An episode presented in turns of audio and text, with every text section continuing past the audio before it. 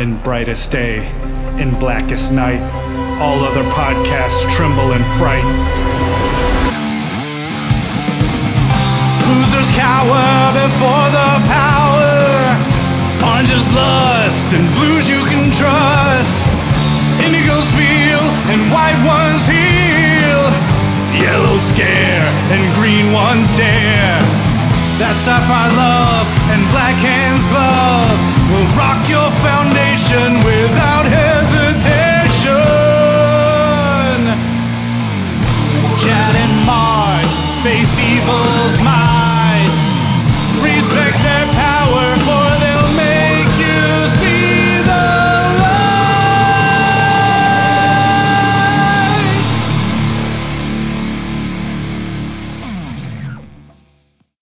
Hi, everybody. I'm Chad Bokelman. I'm Mark Marvel. And this is the LanternCast. Episode 412. Oh, that is right. Oh, man, only a couple off. Man, we could have had it an even 100 between. I did notice that, yes, because as we, I think we mentioned the last time, when we actually did the review of Earth One Volume 2, that the original Earth One, when we talked about Earth One Volume 2, Earth One Volume 1 was the Steve Austin episode 316. 100%. And speaking of, so yeah, guys, that's what you're in for tonight. We are talking about Earth One Volume 2. But wait, didn't you guys already do a review episode? Yes, we did. But there's more.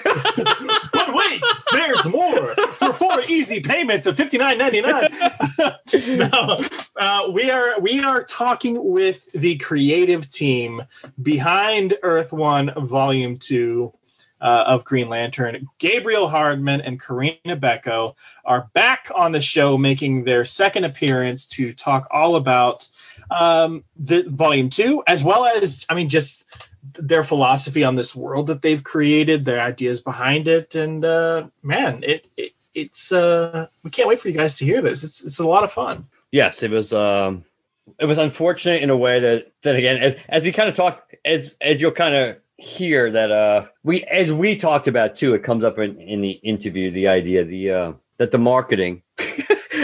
The marketing for this one was not nearly as heavy, let's just say, as for Volume 1. So it's a little, but it's unfortunate that we couldn't have had them on in the same episode that we did the review, like we did the last time. Mm-hmm. That would have been cool, but this is just as cool.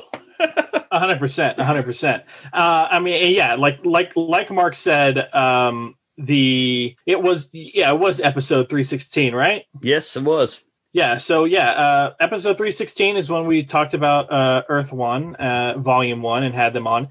And episode 405 was when we reviewed this Volume Two. So if you guys want to do your homework and go listen to those episodes, feel free. If not, whatever. I don't think you necessarily need to enjoy this recording. We had a whole lot of fun. So without further ado, let's go ahead and get them on the line. Sounds good. All right, guys, we are on the line now with the creators of the Green Lantern Earth One series. Tonight, we are obviously talking about their new work. We've actually had them on the show before. We have Corinna Bechko and Gabriel Hardman. Welcome back, guys. Thank you. Thanks. Welcome back. Yeah, that's right. It's been a minute. You know, actually, I'm going to throw a complete wrench in the works because I already told Mark I was going to start with one question, but just the intro made me think about this. The time between the two books. It's obviously been a little while. Is this sort of unique to you guys in terms of projects you've worked on in the past, or was there always kind of set to be? Because I'm asking it in the context of, it seemed like when Earth One Volume 1 came out, there was a lot of pomp and circumstance and advertising and stuff like that. Now, maybe the pandemic has sort of affected this, but doesn't seem quite as much with Volume 2. So in terms of DC pushing the product, as well as the time between the two volumes, how has that sort of affected y'all's storytelling going into this when this came out? Well, it didn't affect the storytelling at all. I mean, okay. We just did the book we wanted to do. You immediately put us in the position of having to say something weird about like all of the chaos of everything. But like, it's no, it, you know, obviously there's the pandemic, and obviously there've been, you know, there's been some reshuffling of, you know, priorities and whatever at DC Comics that we're not privy to at all. And so, you know, as far, you know, the book got pushed back just because of the pandemic. I mean, it was something that was going to be announced earlier. And I think that, you know, like with a lot of things, it's, you know, there's just so much going on and so much chaotic stuff that it, you know, I don't think that it got the promotional push that it should have. But, you know, I mean, what can you do?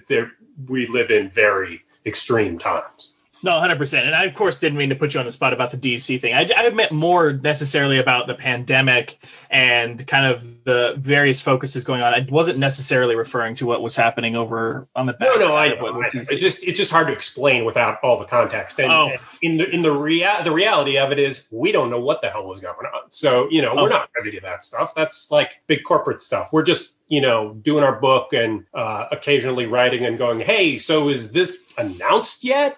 Because we, you know, we finished the book before the pandemic, right? Yeah. I mean, it was well before all this stuff happened. So, and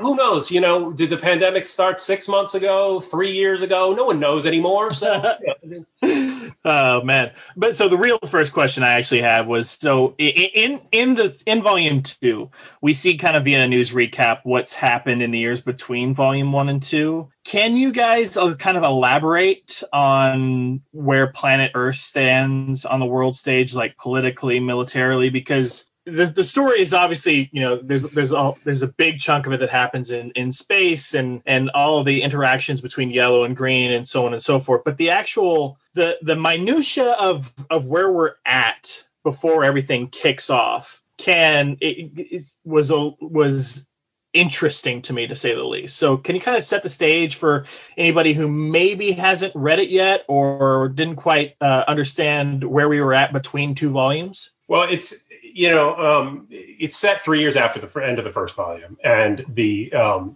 know, for us, certainly for me, you know, the things that you don't say are just as important as the things you do say, and the intention is to set it up in a way where you, the reader, are asking questions. I mean, if this were a monthly book, presumably, you know, all that stuff would have just been, you know, told in a sort of episodic way, but I think that a big part of the value of, you know, these sort of standalone graphic novels is that you can take the big, you know, make the big leaps between them. I mean, the last thing I want to talk about is Star Wars, but I mean, one of the great things that, I mean, in relation to this book, but like, because it's not a great, it doesn't really relate with Star Wars that well in other ways, but but one of the values of having the break in between it and having it be a standalone volume, much like the first three Star Wars movies, was there were, you know, there's this, you know, a big undefined, not specifically defined leap in time that happens between them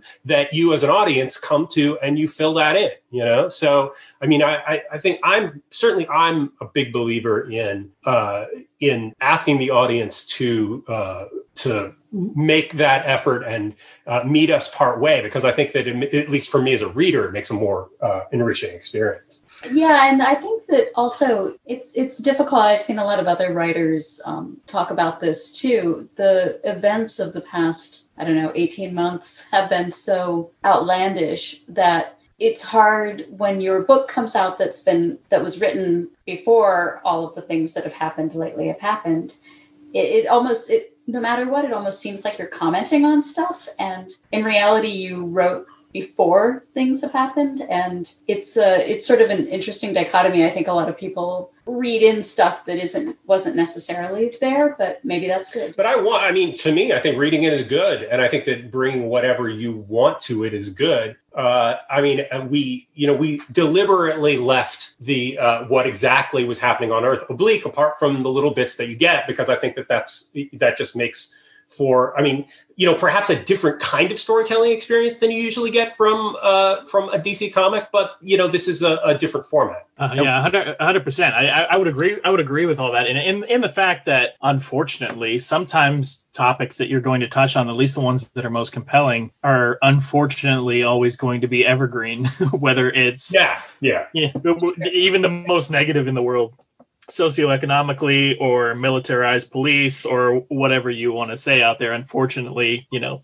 history repeats itself. So yes, I mean, I think that that's also something where, you know, we also, you know, we have been on a quite long hiatus, but we do a book called Invisible Republic at Image. That's our creator-owned book. And that's very much about looking at the past and reframing it as a sort of science fiction book. But, and it has a lot of political implications to it, but but since that book, I mean, the last volume of it came out in 2016. And since then, people have consistently kind of come back to it and talked to us about it because it's been more and more resonant as, you know, over the last couple of years. And I think that when you're, you know, exactly what you say, these things are sort of, it can be ever present and evergreen in a not so good way. And when you look to the past and you look to other, look to history and look, and bring some of those elements in a different guise, they'll probably come around again. I mean, it's all of the things that are in the book that might seem, in the Green Lantern book, that might seem resonant, you know, I think are resonant because they were always there, and we're just, what's going on now is so much more overt. It just reflects on human nature too, because you look at, especially like the part that resonated with me was about when you find out what's going on Earth in relation to what their view is on Hal, and the mixed view on, which is very human and very realistic, that you have a certain percentage of the population which will see Hal and his arrival, this is a good thing because he's here to protect us. And then you have the element that says, well, you know, we didn't, you know, is he really here to protect us? And maybe he is, but now we have all these issues that we didn't have before, which they dealt with dealt with in the MCU, in Civil War and things, about how the threats get. You know, since Iron Man popped up, you know, all of a sudden the threats to the world grew exponentially, as the Vision said. So I think a lot of these things are just human nature too, and I thought yes, you could read into, you know, our current situation and related to even that, how cynical we are as society, but I think also just it's just human nature to go. It's like the To Serve Man episode of the Twilight Zone. It's like you have that certain percentage of the people or the population that's like, oh, they really just want to help us, and then you have the other people. Well, sure. But what do they want in return? Yeah. Well, I mean, I think that the further element of that is that since this is fiction and not real life, we owe it to just to the audience and to be rigorous and give characters motivations that that are relatable and understandable, and make them be doing things that, you know, for reasons that are true to themselves. And real life isn't like that. In real life, people have some really lousy motivations, and and people are people can be really bad, but if somebody's one-dimensionally bad in a story, it just falls flat. So, so making a documentary versus a work of fiction kind of serves different masters in that way. Oh yeah, I would agree, because you need some. I mean, you need some depth, or you should have some depth in villains, or that's why fallen heroes make the kind of the best villains, because there's some duality there that makes that, and the villain being the hero of their own story and things of that nature. It's like, as opposed to just the twirling and the mustache. No pun. Sorry, Sinestro, but the twirling of the mustache. Well, but look, we approach that in a way where we're not going to deal with it as just he's a mustache twirling villain. I mean, but almost because of that, because of his snidely whiplash look, I mean, and his name, it's teeing it up as a one note. It could become a one note thing. So we have this limited space, and we're going to use it to try to explore the characters with, you know, with some level of, you know, grayness and complexity. Actually, you know, Chad, I'm going to change my mind. I'm going to let you ask what I was going to ask, because now there's a more natural segue because of what Gabriel said. So let's talk. So you mentioned Sinestro. Let's talk a little bit about the Sinestro-Arisia relationship, since obviously Arisia is basically the leader of the Corps in this situation, and Sinestro is not particularly thrilled with that concept. So how do you view their dynamic, where did that come from in your mind's eye, how you wanted to explore their relationship in relation to the Corps or just themselves? We wrote it a couple of years ago. We looked out the window. Like at the world, you know, I'm completely reversing myself on every other thing I said. No, you, Corinna, you talk about it. Well, also, there are always people that feel entitled, and no matter how much power they have, they feel like they're entitled to their opinion carrying more weight, or just in general and actually that's one of the things I think is most interesting about superheroes and also about science fiction is the question of power and what you do with that power. And ultimately, I think it's worth exploring that if you have something like, well, in Green Lantern, it's interesting because there's not just one person with power. There's a lot of different people that have power and how they use it. It's so we were given the opportunity with them to say, okay, if people have power, the group that has power is then empowering a leader. And intrinsically, she doesn't really have more power than the rest of them, except for what they've given her and what the different members then believe about that. Right. So that sort of brings up an interesting point, because last time you guys, you know, especially when you were on the show, you made the distinction that having the lanterns not being chosen, it makes it more about living up to the responsibility of having the ring as opposed to being inherently inclined towards it. And you guys made sure you distinguish Hal as highly skilled. So that brings something unique to Hal's tenure as GL. But given the amount of lanterns we see in this volume, I think some people are wondering what in you guys' mind makes the other lanterns we see special. And you don't have to obviously list them off one by one, but because these folks aren't necessarily chosen, but we do have a lot of the same people, historically speaking. Arisia has a problematic continuity history out, you know, in regular DC. Obviously, Earth One's its own universe, but what about, like, say, Arisia called to you? And I know, Gabriel, you love Kilowog. So, like, what are these things that make these lanterns special to you guys now that they're no longer chosen? Well, I mean, with Arisia, I think that we framed where she was coming from pretty well in Volume 1, and that it was, you know, that she was someone who was sort of, you know, conscious of you know, the challenges in the universe and keeping her little world safe from, you know, through the having inherited the ring from a previous lantern and you know, she had been at this for longer than other people had. So she was just bringing a skill set to it that was different than everybody else's. And, you know, particularly, you know, and as far as what makes them special, I think that this is fundamentally one of those things that that, you know, fiction and this kind of empowerment fiction tells us that that everybody's special. Maybe they're not, you know, maybe everybody's just bringing different things to it. And maybe every Green Lantern is not great at it. And, you know, if this were a bigger, longer book, we could get into stuff like that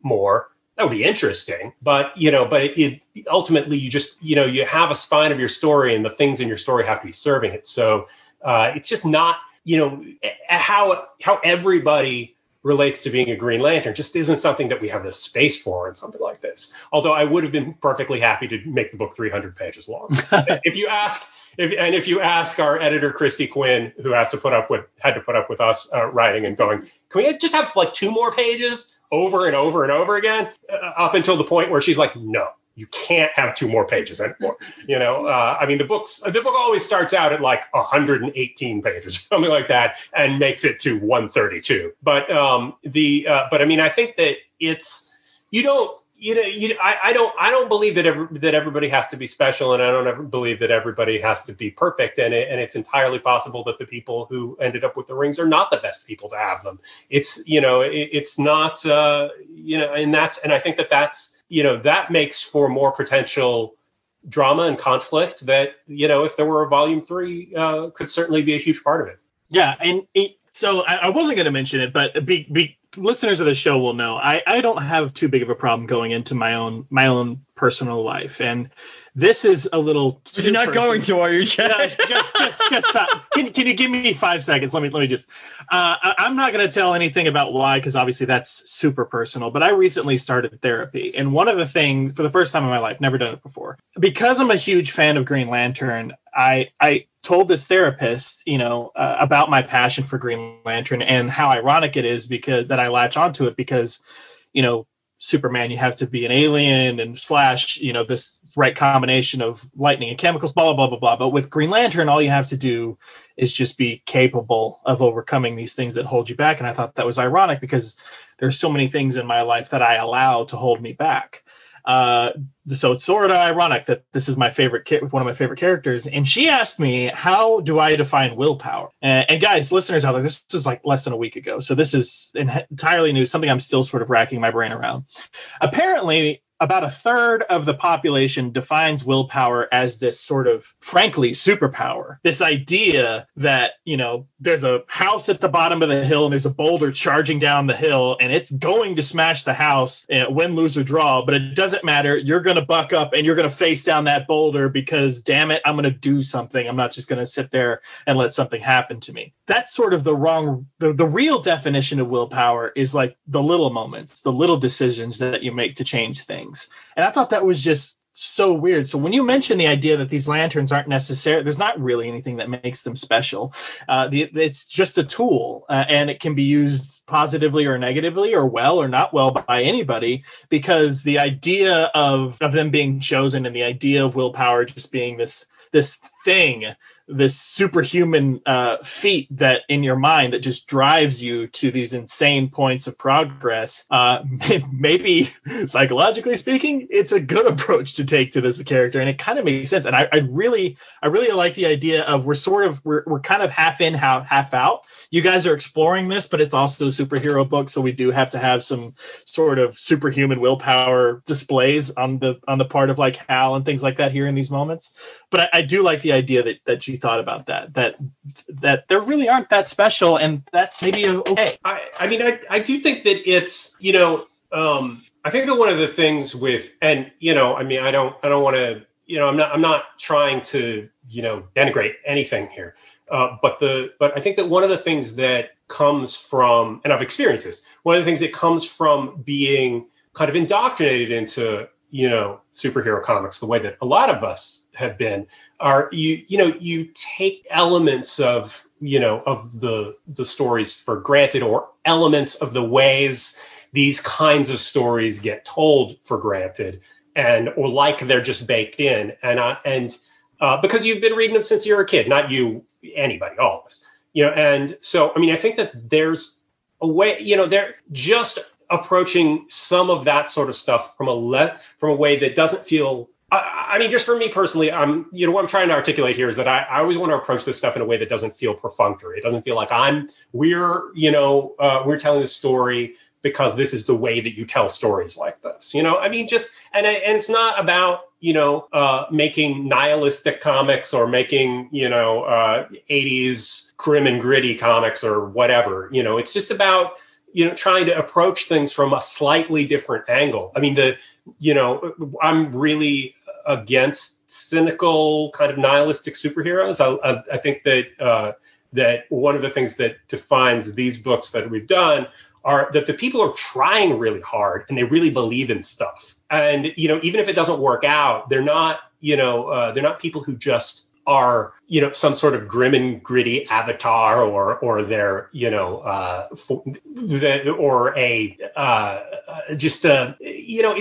not about cynicism. The people, everybody, virtually every character in the book has a goal that they think is right, and they're trying really hard, and they're trying to do the best thing they can. I think, like you mentioned, I think the approach to, well, I do like the idea of them being worthy. I do think that it is a really interesting concept, and it's true. It brings more depth to the characters, especially when like Sinestro, like you mentioned. And I was gonna ask about that, but that's probably that was a perfect segue. for what I asked about Arisia and Sinestro, that, you know, I like your approach to Sinestro. I like the fact that he's definitely, you know, there's in the back of his mind, there's a certain, you know, aspect of Sinestro that's always there, but it isn't, but he's not so blatantly obvious in what he wants. And he seems a little more flexible, and he seems a little more open-minded. And maybe conceptually, if in our universe, our Green Lantern universe, the one we're used to, if Sinestro wasn't inherently chosen and didn't believe he was just so naturally superior to everybody else who had the ring, maybe we would see a Sinestro like that. So I think that's interesting, that the idea that maybe that the ring, they're more on equal footing based on their natural ability, that they're not necessarily their raw natural ability, but the fact that that it isn't just, oh, the ring chose me, so that means I'm naturally superior to you, as opposed to you picking up the ring. Yeah. So, but I mean, also one thing that has to come back every time when we talk about these books is that they're deliberately alternative versions of stuff. Right, like, absolutely. You know, I mean, if they're not, if we were doing the same thing, we wouldn't be doing our job, Right. So I don't know. So I mean, on some level, I'm just saying they kind of have to be different, and we approach it in a way where we have to go, how can we tell a story like this but not tell the story that's already been told a million times, and tell it just from a different angle, So, like, I mean, I think especially since it's, there are lots of books out there. I mean, the vast majority of Green Lantern books are the books that are, they're in continuity, and they're, and they're the one we're all used to. And, Hal Jordan is, I mean, honestly, at this point in reboots and stuff, I'm not even sure anymore. But like he, he was the specter, and he was paralyzed and this and all this stuff, right? I mean, like, I for us, the challenge is to go, what are the essential things, and how do we both make this about the essential parts of these characters, but also approach them in a different angle from, and how this world we've created for them is impacting them. Well, also, I think that a lot superheroes are about power, but they're also about choices, hopefully, and also some wish fulfillment, maybe. So a big part of whether or not someone's chosen when they get the ring, I think the ring is basically just power writ large.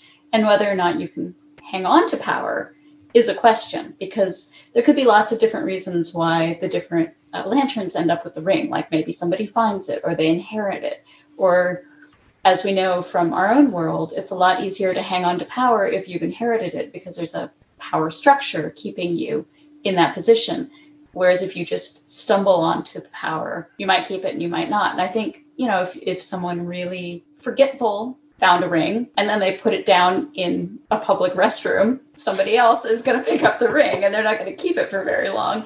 Therefore, were they just not special enough? Yeah, maybe, if the next person that finds it is special enough to hang on to that power, then, I mean, you can say that a lot of it's about choice and what you do with it. And how, and being able to rise to the occasion. You're given this, power, but you might just kill yourself with it immediately, I mean, I certainly, there were points when, like in the first volume, where we kind of jokingly were like, what if Hal just puts it on and kills himself immediately? And we just, and then we just give it to somebody else, and it's a total fake. The beginning is a total fake out. I doubt DC Comics would have been happy with that. Right now, that's probably true. Corinna, what you said about leaving a ring in the bathroom or something. So what you're saying is that Nort will be a part of Volume 3, right? 100%. Yes. You bet. He's the glue that holds it all together. In the imaginary Volume 3, he's going to be the star. Like, it's down to him to get, every other Lantern is dead. And because we've jumped to 3 years again, we won't tell you how they all died. But but the only guy left is Nort, however you say it. And, the big dog guy. And he's going to, it's down to him to rescue Hal Jordan. So I'm sorry I blew the whole, next volume, but whatever. It's good to have an exclusive. We can run with that. So as you mentioned, it was a good segue about having it. Obviously, you can't tell the same story. You got to do variations, or else, what would be the point? So let's talk about John Stewart. And John Stewart, Volume 1, I believe you said, was not really meant to be or could be a John Stewart story, but this was clearly a John Stewart story. So what about this story and what you wanted to tell in Volume 2 made it a John Stewart story from your perspective? We just wanted to bring in somebody else who people have particular expectations for in an unexpected way. And, also be able to tee them up to perhaps be very important in the next volume. And I'm sorry that he's Canadian, but he just is.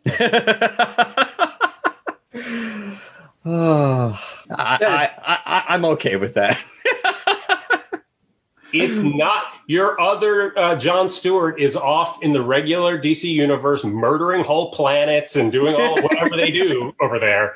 Our guy is like an earnest, good guy who's really trying and involved with this, this group that wants to, that's doing their best to kind of bring Earth into the bigger, galaxy. And even though this group is stymied, they still do everything they can to make sure that they succeed.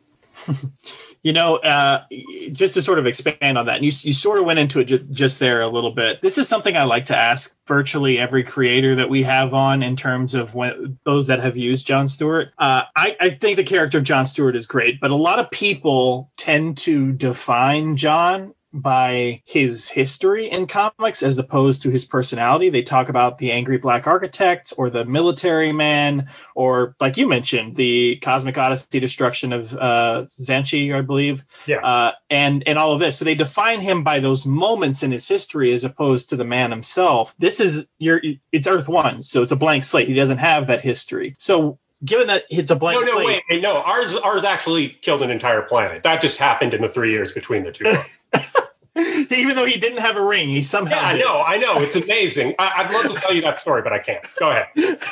So it gives you guys sort of a unique way to answer this. Is what do you see as the differences, or rather, what do you see as the driving personality points, the positives about the character of John Stewart? Because a lot of people are like, we've got 6 or 7 different Earth Lanterns. They're all the same thing, but they're not really. So who is John Stewart to you guys in this universe? Well, I think that a big reason to have 2 different lanterns from Earth is really to explore that and to see how different people might approach having a tool like the ring. And I think that he's a lot more approaches things maybe more logically than Hal, and more sort of from the beginning, just, okay, here's a problem. How do I solve it? And I think that we started from a kind of an idea that he's a problem solver and went from there. Yeah. And also we made him Canadian so that there was no possible way he would kill an entire planet. He's a nice guy. He's from Canada. You could do it by accident. Sorry. But he is also a military guy and a former military guy. And, and I think that kind of, and we certainly thought of him as somebody who was, who could approach stuff with a certain kind of discipline. But also we wanted to have somebody that we could, who is a familiar, recognizable character, who we could treat in a different way and bring him through a different door than you would expect, and have him end in a different place than you would expect. I mean, and there was some, there was certainly some of the motivation there was that he would have, that promo stuff for it would be like, John Stewart is a yellow lantern, so he must be evil. Because the yellow lanterns are an aspect of this, and he does end up with a yellow ring, but the way that we tell these stories are not about, the color of your ring saying what kind of person you are. So, it's just about negotiating that power. Yeah. So speaking of bringing in familiar characters, I kind of wanted to pivot over to Carol, because Carol is obviously a huge part of Green Lantern history. The thing, though, about Carol Ferris and Hal Jordan, I feel as a Lantern fan, is as much as I want to, back my boy on every single aspect when people throw out, your top 5 lists of A, B, C, D, top 5 DC Comics relationships, I wouldn't even throw Hal and Carol in the top 10 because in the Silver Age, she was quite literally coming across as crazy sometimes. And other times, creators sometimes just straight up forgot about her or just used her as a plot device. Whereas with Barry and Iris or Clark and Lois or Ralph and Sue, the relationship was focused on and built up and things like this. Whereas Hal, a lot of times seemed like he was using Carol as the calm he was going to come home to before he just went off into space and did crazy stuff again. Carol really had a whole lot of agency in this book, and I'd love for you guys to talk about how you view Carol. Well, just one thing, though. I mean, you're talking about the history of these things, and they have everything to do with the time period that they're in. I don't know that the Flash stuff was any more thoughtful in the Silver Age. It was more that that through the 80s, that book became something, even pre-crisis became something that, where for whatever reason it was treated, with in a little bit different, more interesting way. But all of this, this is everything we talk about is about. Okay, one thing that makes it hard for me to talk about this stuff is that to me, these characters are radically changed every time different creators are involved with them. So, I mean, being able to patch together a broad idea of who somebody is near impossible because because they're the Silver Age versus the 80s versus the 90s or whenever, like these they barely relate to each other. It's such a long period of time, and it's more about who's telling the story when they're telling it. That said, as far as Carol Ferris is concerned, her character was seeded into the first volume. She's mentioned in at the very beginning of volume 1, and sort of built up. There's a kind of famous anecdote that Orson Welles tells about how he played a character called Mr. Wu in a play, but the characters spend the entire first act of the play talking about Mr. Wu. When is Mr. Wu going to arrive? And then, the door opens, right before the first curtain and Mr. Wu steps in and doesn't say anything. And, curtain comes down. The audience walks out, and in the lobby in intermission, they're like, oh, isn't the actor who plays Mr. Wu fantastic? It's just because of the buildup, right? So, I mean, our intention was to seed in Carol the idea that she was a really important person from the beginning of volume 1, so that when we actually got to her, that, she would have, there would be an established sense that she was somebody in this world. And I think that here in volume 2, it's actually Hal Jordan who's the one who has kind of risen to her level, and they've found that they have, that they had a lot in common as far as what they wanted for Earth, and then they found that they had a relationship together. And I think you're right that she was often treated very perfunctorily in the past, and we wanted to make sure that didn't happen, that if a character appeared in these books, we don't have that much space. They need to really count, and it's a difficult thing to think what would a relationship be like with someone who had that sort of power like he has. Well, it's got to be somebody who can hold her own, and it's got to seem like that, and hopefully she comes across that. And go ahead, Gabriel. Yeah, and their circumstances lead to them being involved with each other, because they're both in a position of not trying to do big important things, but not necessarily in a completely public way. No, 100%. And you know what? I think you guys did a great job with Carol, because as quote unquote little as she's in the book compared to everything else that's happening, I actually in my mind, and forgive me, I'm not trying to write your volume 3 for you if and when that comes out, but in my mind, a potential volume 3 would be Carol Ferris, whatever this universe's version of the Sapphire Ring. Her getting that, becoming maybe sort of a stand-in protector of Earth. We got John Stewart, of course, who's already clearly set up for that. But also, her being driven to go find Hal, and being, you know, a very central character in that. And that's just how, you know, there's a billion different ways you could imagine a potential Volume 3, but that's one of the things I thought of very easily, just because of how well she is used in this, in the few panels that we do see her working in. I'm glad. Thanks. I think that, you know, you're definitely taking the, you know, the note that, you know, at the end, you know, we're definitely setting it up as Carol and John Stewart, you know, perhaps, mm-hmm. You know, being the people who we would focus on in the next. For and sure. Nort. Yeah, of course. Nort. No, I agree with Chad's assessment that this may very well be my favorite version of Carol, because it's the way she does come across, and again, a limited amount of space and time, she comes across as very powerful, very competent, which, like we talked about, you know, when it comes to, she's not like being fangirlish, nor is she being crazy. She just is very good at what she does. And I really gravitated to this Carol more, when obviously there have been plenty of interpretations and versions of Carol's, like what? No. Look, you know, we're, you know, it's not, you know, Arisia, Carol Ferris. We're not unaware of the way that the characters have been treated in the past, and that's going to inflect the way that we, you know, that we go at it. I mean, we're not out to make people, you know, perfect, like, you know, idealized characters, but I mean, we want to make everybody complex, but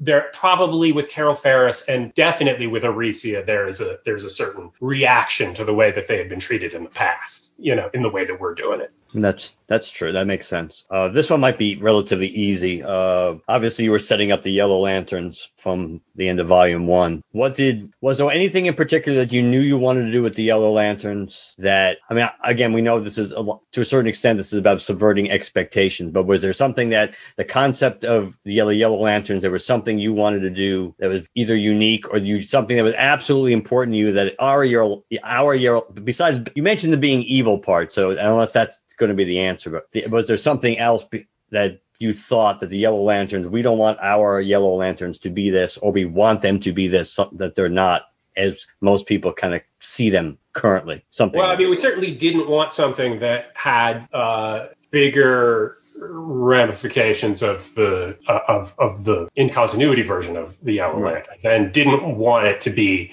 something. I'm giving a lot of negative answers here, but didn't want it to be the. I mean, we wanted to introduce a different ring, a different kind of ring, as a counterpoint, and have it not, you know, have both as a counterpoint and to show how it's similar, and to show how this relatively uniformed group of people approach, you know, wielding this power versus this very diverse group of people in the Green Lantern Corps. And, you know, I mean, I think in a lot of ways, though, the choice of bringing the Yellow Lanterns was not so much a reaction to the, you know, to the previous versions of them and the Jeff Johns stuff and everything, except that we, you know, we wanted to definitely say that this is not about your emotions. You know, there aren't color coded emotions in our world. You know, it's about, you know, it's about the people who are coming to it, or the, you know, whatever, aliens, you know, people, whatever, you know, who and what they're bringing to it, rather than the, you know, your like emotional state being defined by the color of your, you know, powerful ring.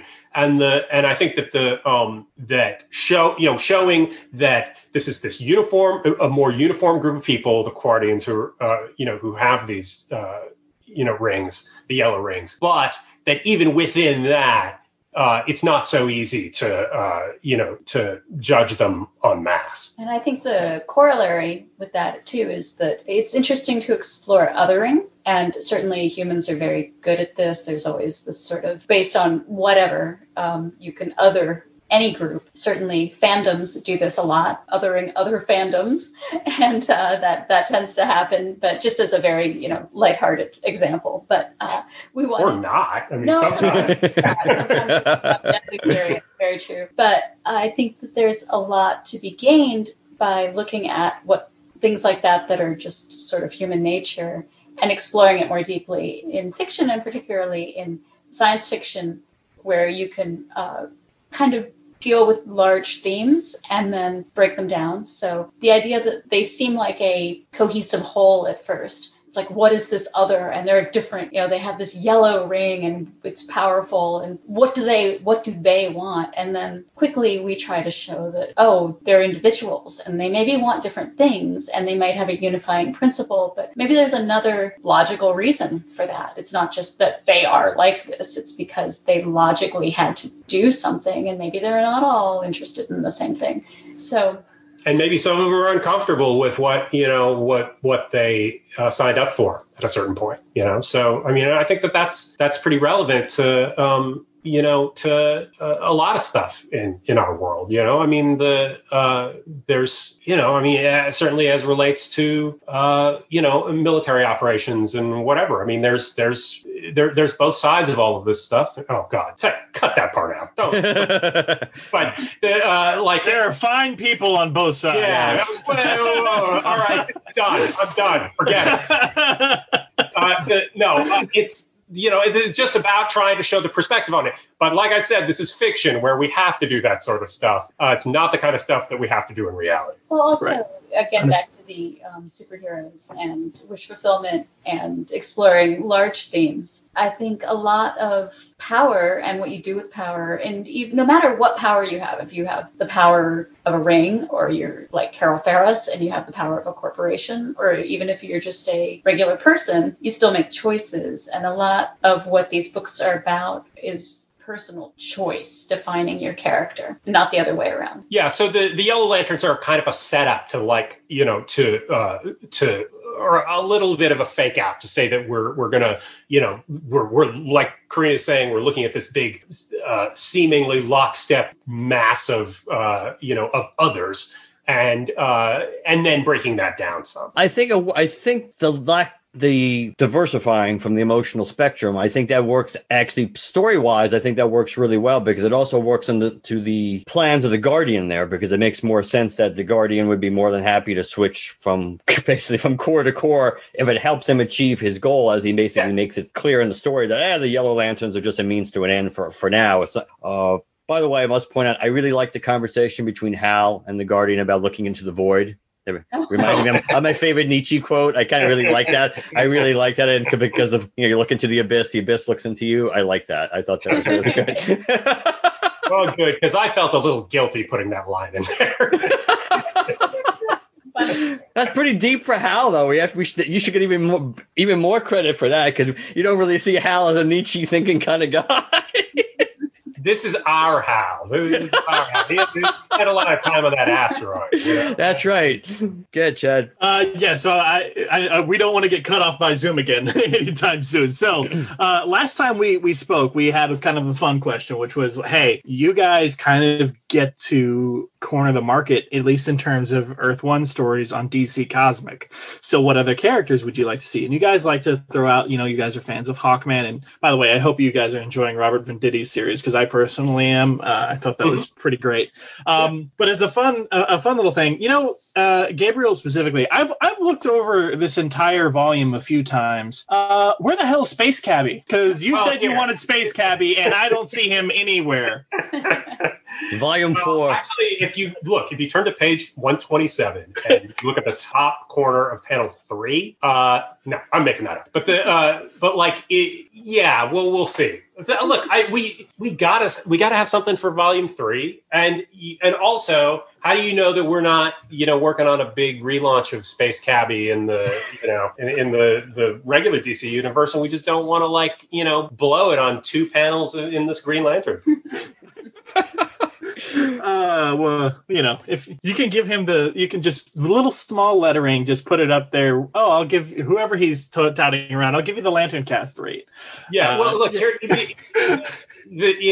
Since everybody says that we're making a more realistic and gritty or down to earth, whatever sort of book, if Space Cabbie showed up, he would be, it would be depressing, right? He would be this guy in a semi-functional, like crummy looking rocket thing who probably died, on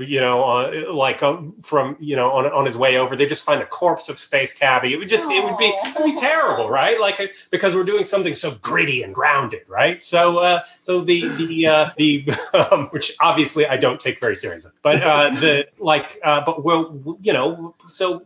be room for Space Cabbie in the future. There will be room for Manhunter 2070. It will be very confusing because there are already Manhunters in this, but still, and no one knows who Manhunter 2070 is. But we'll see. None of those things are going to happen. Although I did try really hard to DC has this digital first line, and they were putting out a book that was kind of an anthology of sci-fi-ish sort of stuff. And I 100% tried to pitch, these goofball characters to do just as a one-off sort of digital first book. And they weren't going for it. I don't know when the actual copyright date of when they put these out, but I only discovered them myself recently. But DC had put out two really interesting collections recently. They put out a DC. They collected the DC first issue specials. Oh yeah. And then they did the World's Finest stuff as well, and like when it was like random team ups and stuff like that, right. Which are just wonderful. Like, I mean, the first issue specials, the idea that you have like Lady Cop and stuff like that, and they're like, if you love just the weird side of DC, listeners, go find that. That I bought that. That's a fantastic thing. Go find that. But worth it. Also, the Manhunter 2070 who I'm talking about is a sort of Blade Runner, pre-Blade Runner sort of bounty hunter sci-fi character from 1970 and now I'm going to forget his name, but the original artist from Justice League that wrote and drew, and it's and I can't believe I'm not remembering his name, but I actually just started joking that I wanted to do a book about this character like a decade ago. And when they announced the New 52, I announced that I was doing a Manhunter 2070 book and that it would be part of the New 52. And then people took it seriously because there was very little information out there. And then a previous writer of Manhunter got really upset because they thought that I was taking their job, and it was just my dumb joke turned into a terrible thing. But so I continued with the joke forever, despite it not being funny. And continue to bring up that I want to do Manhunter 2070 to the point where a couple of weeks ago, I pitched a Manhunter 2070 to DC and they shot me down immediately. So whatever. So before we turn you guys loose and let you talk about the other stuff you got going on, I did want to. We got you guys both on here, and that's fantastic. It's been lovely to have you guys back. But I don't want to overlook another partner in this creative process, which is Jordan Boyd. I don't have anything specific to say other than, the fantastic coloring work and things continue from the prior series, and the use of color, and the juxtaposition of light versus dark. A lot of people compared your first volume to sort of an Alien-esque sort of a thing. I do like, with space, you can kind of go either way. You can go, there are a bunch of nebulas and cool planets and, interesting things in the background, or it's just black. And the way that it's played on the art side as well as on the coloring side and the cooperation between that and the kind of look it has. I don't have anything specific to address, but if you guys just want to just go off on a minute about Jordan's work, that'd be great. Yeah, colorist Jordan Boyd did an amazing job, and we worked together for years, and so there's a real kind of simpatico quality there. He colored Invisible Republic as well. And so we're at a point where we can work very well together, and there's not a lot of notes, there's not a lot of adjusting. He's just getting it from the line art. So he did an amazing job. Also, our letterer, Simon Bolin, did a fantastic job. He lettered the first one as well, and he's basically, lettered everything. He's worked with us a lot. Yeah, he's lettered everything of mine where I can get him hired. He letters. So the entire team is exactly the same from the previous book. Which makes it really... gives it a sense of continuity over and above what it would have had otherwise, I think. So yeah. That's a really really important part of it. 100%. All right. Well, we wanted to give you guys an opportunity to talk about some of the other works that you guys have coming out. I know, listeners at home, you want us to ask about Volume 3. Look, if DC didn't say anything, they're not allowed to say anything either. So it's not like LanternCast is going to get an exclusive. Yeah, so, but here's the thing. You should say something to DC about it. if you like the book, you write to DC about it, because I think they would like to hear it. And 100%. Because, look, guys, you can talk, and I'm speaking directly to the listeners, we can talk all day long about how we want DC to do this or that or the other. It's a business. They're going to make decisions based on the money that they get for it. If you like this, buy it. Vote with your dollars if you want more of this stuff. And not only that, social media is a thing. Don't get on your high horse and be like, I'm going to throw a tantrum unless you don't be another one of those. Yeah. It absolutely does not hurt to just reach out to them and, and say that, you'd like a third volume of the book, because, that actually has a decent amount of weight to it. 100%. Not only did I buy this book, but I enjoyed it. Just let them know. And hey, leave reviews on places like Amazon or wherever else you can pick up a book like this. It does not hurt. Always a nice thing. 100%. So before we get cut off, I wanted to give you guys an opportunity. You talked about and mentioned some of your other works. What do you have out there for people to get, either currently being released or that people can go grab from a back issue catalog? Oh, gosh. I'll try to go quick because publishing is so crazy this year that everything I have is like coming out at once. So first, I wrote a essay about the monstrous feminine in classic horror movies, and that's in a book called Musing on Monsters. That's a book of essays like that coming out for Halloween. That's for pre-order now. What's your essay about, though? It's the monstrous feminine in cat people. Right. It's in the about cat people duology. So cat people, I'm going to use up all our time talking about that, so I better not. But it's... Val Lewton 1940s horror cycle. But yeah, so... that was a wonderful opportunity. I was really happy to contribute to that. I also, The Expanse miniseries is coming out in December. Starting in December, that's fitting between seasons 4 and 5. I have a story in Flashbacks for DC for young readers. That's Aquaman and Mira travel to the deep ocean, and you get to see giant squid. And what else?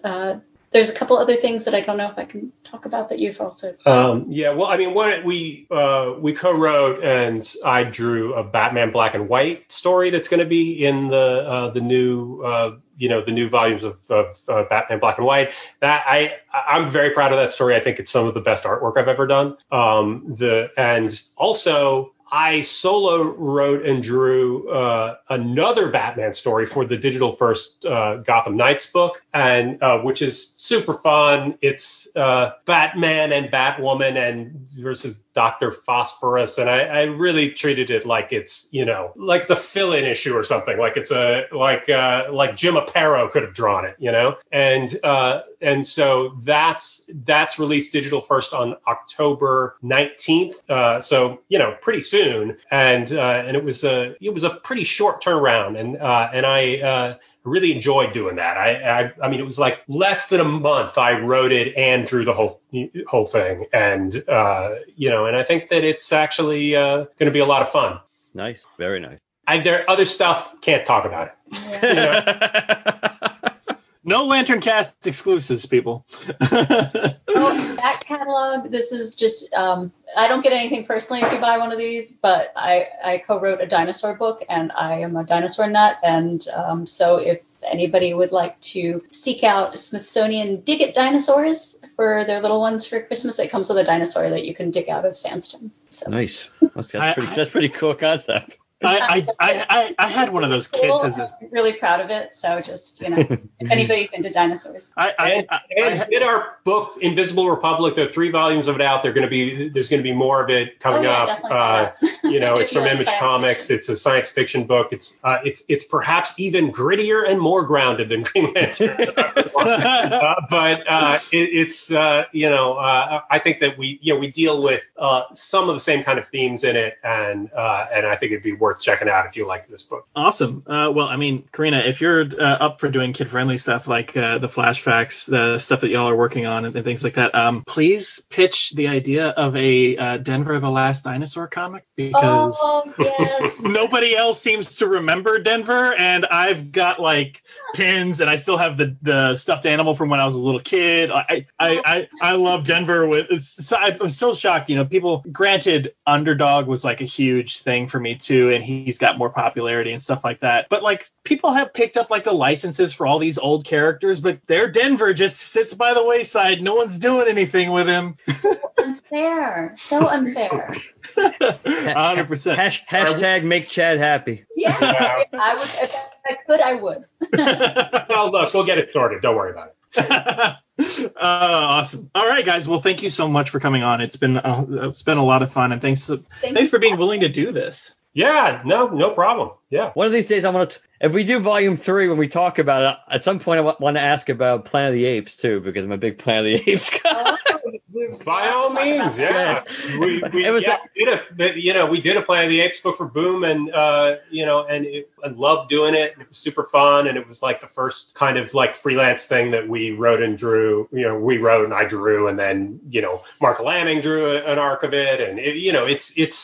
You know, that's if you could seek that stuff out, that actually an omnibus of that came out like last year, and I personally, I'm super proud of that. So. Yeah, absolutely. And huge Planet of the Apes. Yeah, so that's one of the reasons I wanted that. It was a question I had like when we did the last interview. It was like but we didn't have time for it. I knew we were going to have time to go into it today too. But volume 3, that's your question. You can cut it out. Just ask your question. 1 minute. We'll answer. Yes. We will be prepared. Come on, Mark. Fire it off. We got 4 minutes. I didn't have anything specific. I was just going to ask general thoughts about it. So that's why next time I'm going to have something specific in that way. Oh, okay. Yeah, All right, guys. Well, thanks so much for coming on. And I guess we'll talk to you guys later. All right. Thanks a lot. Thanks so much. Thanks, guys. And that was the interview. Man, that was a lot of fun. It was fun. Time flies. Oh, really quickly. And, I'm just, this is probably kind of my favorite type of interview to do, personally speaking, is when you have somebody come back, because in a way, I don't think it ever really goes away, the idea of like nervousness before an interview or anything like that. And that's part of the reason I like to refer to these types of episodes as a conversation with, X, as opposed to interview with blah, blah, blah. It just sounds so prepared and formal and preparatory. It's not like we don't prep for these, but I like to call them conversations, because that's what they truly are. And it's so much more of a conversation when you have a returning guest like Corinna and Gabriel, because you're already familiar with them. They've been on, it's been a while since they've been on, but they kind of know us. And especially if part of your prep is to listen to the previous episode going into it, so you can ask whatever follow-ups maybe you couldn't ask before, things like that. It kind of gives this whole seamless transition, even if they're gaps in terms of solid years between the time you're talking to them and the last time you did. I think it just naturally makes it easier. Everything you said is absolutely true. I don't think, and you obviously have done a lot more of these than I have, and you're better at it than I am. But when it comes from an interview perspective, I think you're always going to be nervous. But the reality is, clearly, when you've talked to people before, you're going to be less nervous because there's some kind of natural rapport that's there. I mean, unless there's like this, unless you have this really diametrically opposed, personality conflict or whatever. It's just where you're going to butt heads, and you're not looking for, and you're nervous because you're just not going to get along. But assuming that's not the case, that that it's a little easier, because it'll flow a little better. Obviously, sometimes you have you have a better connection or a vibe with some people than others. But I just think, just generally speaking, when you have repeat guests on, I think it makes it easier on that level. It's a lot more natural, maybe a lot more just conversational. Maybe that's a way to put it. Or the opportunity for it to be conversational is a little bit more natural there than it is if you were just somebody who, let's say, as opposed to Jeff Johns, it's like, hey, what's new? It's like, no, it's not the same thing. You've been in the news a lot lately. Oh, God. No, I mean, I'm 100% with you.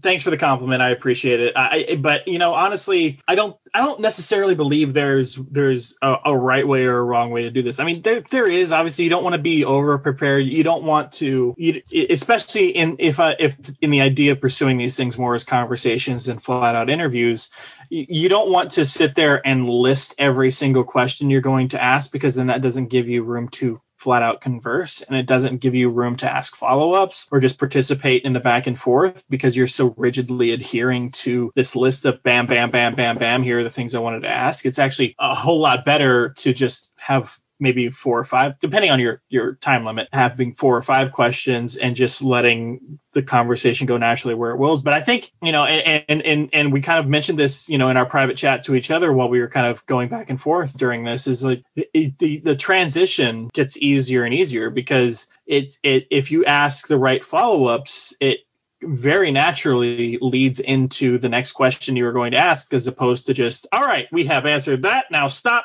switch topics. So yeah, I think you notice that, is, you know, you may be nervous before a particular interview, but once these segues just sort of naturally present themselves, it kind of alleviates that whole hog pretty much. No, I would say so. Even and it's all, and there's an element of the unknown. I mean, again, when you've done this, when you're interviewing somebody that you've talked to multiple times, or even just once before, you kind of have an idea how it's going to go, as opposed to something that's completely raw and new, and this could go, you know, one of a million ways. But I think even if it's somebody who you do know, there's always maybe it's human nature. Maybe it's that fear that, oh, you're going to ask a question either they're not going to like, or you're expecting this to be this big deep question they're going to give you, they're going to wax poetic about, and it's like. Cue the crickets from Phil from last week's episode. It's like uh-oh, then you got to think fast on your feet. But this was really fun, because it flowed really well. We both had, like you said, we both probably had a handful of questions, some specific, some general, and depending on where, you know, they steered the conversation, that's where we went. And a lot of times they were just some natural segues to go into one area or another that we had wanted to ask about anyway. Sure. And from a recording standpoint, I think we didn't mention it last episode, mostly because of how long last episode was. Oh, yes. But this is our second time actually using Zoom as a recording. So not only do we want you guys to give us some feedback on what you think about Earth One Volume 2, about what you think about our conversation with Corinna and Gabriel, and so on and so forth. What do you guys think about the episode? How's the volume coming through? How's the quality coming through? Are you guys, part of the reason we're using Zoom is because when we use Skype, and this is just like a peek behind the curtain, and this is why we're doing it at the end of the episode instead of the beginning. Part of the reason we're using Zoom instead of Skype is because when we use Skype sometimes, especially when there's more and more people on the call, Skype likes to unsync everything. So sometimes you'll be editing and there'll be this long chunk where everything's in sync and everything's fine, and then suddenly something will happen to one of the tracks and it'll sound like Mark or I are talking over each other or whoever we have on, and that's not really what was happening during the call. Or the audio will cut out and then speed up to catch up or whatever. It seems like Zoom hasn't been doing that for us. So not only do we sincerely want to know your thoughts on Green Lantern Earth One Volume 2, if you've read it, if you haven't purchased it, what your plans are to purchase it, same, you know, your thoughts are on it, your thoughts are on the conversation that we just had with Corinna and Gabriel. We're actually curious what you think of the episode in terms of a quality standpoint, because we seem to notice a difference right away, but we wanted to make sure that quality-wise, that the content was better on the ear, I guess. No, I think... Now, obviously, sometimes when in an episode we talk, there's talk over each other, it's because it's legitimate. oh no, 100%. I know. I think people know that, but I'm just saying there are some absolute legitimate times where somebody's either just, usually me, but somebody's trying to be funny, or you think somebody's done and they're not, and then you kind of talk, and it's like, okay. If it's blatantly obvious where it's a problem, then then in editing, then we would try to fix it. Now, I do think that, again, most of these, I think a lot of the issues with the overlapping, whether this was the only cause or not, was when I was on my older computer. I think that created more potential problems, even though ironically my audio quality with my headset, which is not what I'm using now, I'm using a different mic, But using the same headset, it seemed like for whatever reason on my new computer, it just wasn't giving us the same volume, the same. It wasn't giving us the same consistent quality. Though I think it did get better when I used a better jack into the computer. I think that did help. But certainly with Skype, it doesn't seem like I had the issue with some kind of distortion that we had the first time I used this mic in Skype. Though we also adjusted the volume. So there's pros and cons. I mean, there's pros and cons, as we know from an editing perspective. This gives us everything in one track, which is a problem when there's stuff going on in the background, like crickets, because you only have one track, so you can't really mute the background when it's there all the time. If somebody has their mute unmiked and their mic is picking up crickets and someone else is talking, well, there's going to be crickets in the background. But it's we are curious. We're trying to get better quality and trying to fit into a more perfect rhythm, and yeah. That's 100%. I think, I mean, I don't know how long I've had this mic set up, but I would say in the past 6 to 8 months, you and I have both gotten new hardware to make this a little bit better. And now We've changed our recording platform a little bit. So we want to make sure that, this podcast doesn't really make any money. So like, we want to make sure that the money of our own dollars that we're investing to make this better is actually worth it. So please let us know. But yeah, 100%. I really enjoyed this conversation. I was really excited to have Corinna and Gabriel back on the show. Just listening in preparation for this episode, re-listening to our original conversation with them, just hearing their voices made me sort of ease into it, because I listened to the episode maybe an hour or two before we got on the call to do tonight's episode. So, it kind of made for an easy transition to get into our conversation, because I was like, I just got through listening to them talk. So, it felt really smooth and natural. So I was really excited to have them on. It seemed to pay dividends. We had a great conversation. And yeah, man, I can't wait for Volume 3. Yes, Volume 3 should be fun. We certainly can look forward to that than a lot of the other Green Lantern stuff we've been reading lately, or at least some of it, I should say. Not all. 50-50. And you people out there know which 50 we like. All right. So if they want to give us feedback on this episode and our conversation with Corinna and Gabriel, or they want to talk about Earth 1 Volume 2, or they just want to talk about what we were talking about in terms of a shift in our process of recording this podcast, how do they reach out to us? LanternCast@gmail.com. The website is LanternCast.com. You can follow us on Twitter, like us on Facebook, use hashtag GLCast. It's located us there. We're on Apple Podcasts, Spotify, and Stitcher, and hopefully more platforms in the future. Please leave us a positive review on all the platforms, or any platforms you listen to us on. And last but not least, if you'd like to leave us a voicemail or text, please, 708-LANTERN is the number, and let us know what you think. Right. Just one quick thing, because I think I mentioned it on a relatively recent episode.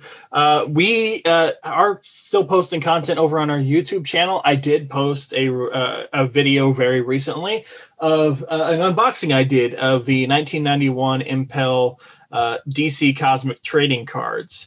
And did a full unboxing of that over on our channel. It is an unboxing of trading cards, a factory sealed set. I believe there was like 36 packs, 12 cards a pack, something like that. So obviously it's a longer video. But if you're curious about that, go ahead and do that. I've go ahead and go over to our YouTube channel and watch that. I believe it's LanternCast Vids is the name of the channel. So go check that out. And I just recently recorded an unboxing of the 1993 Skybox trading cards, the DC Cosmic Teams set.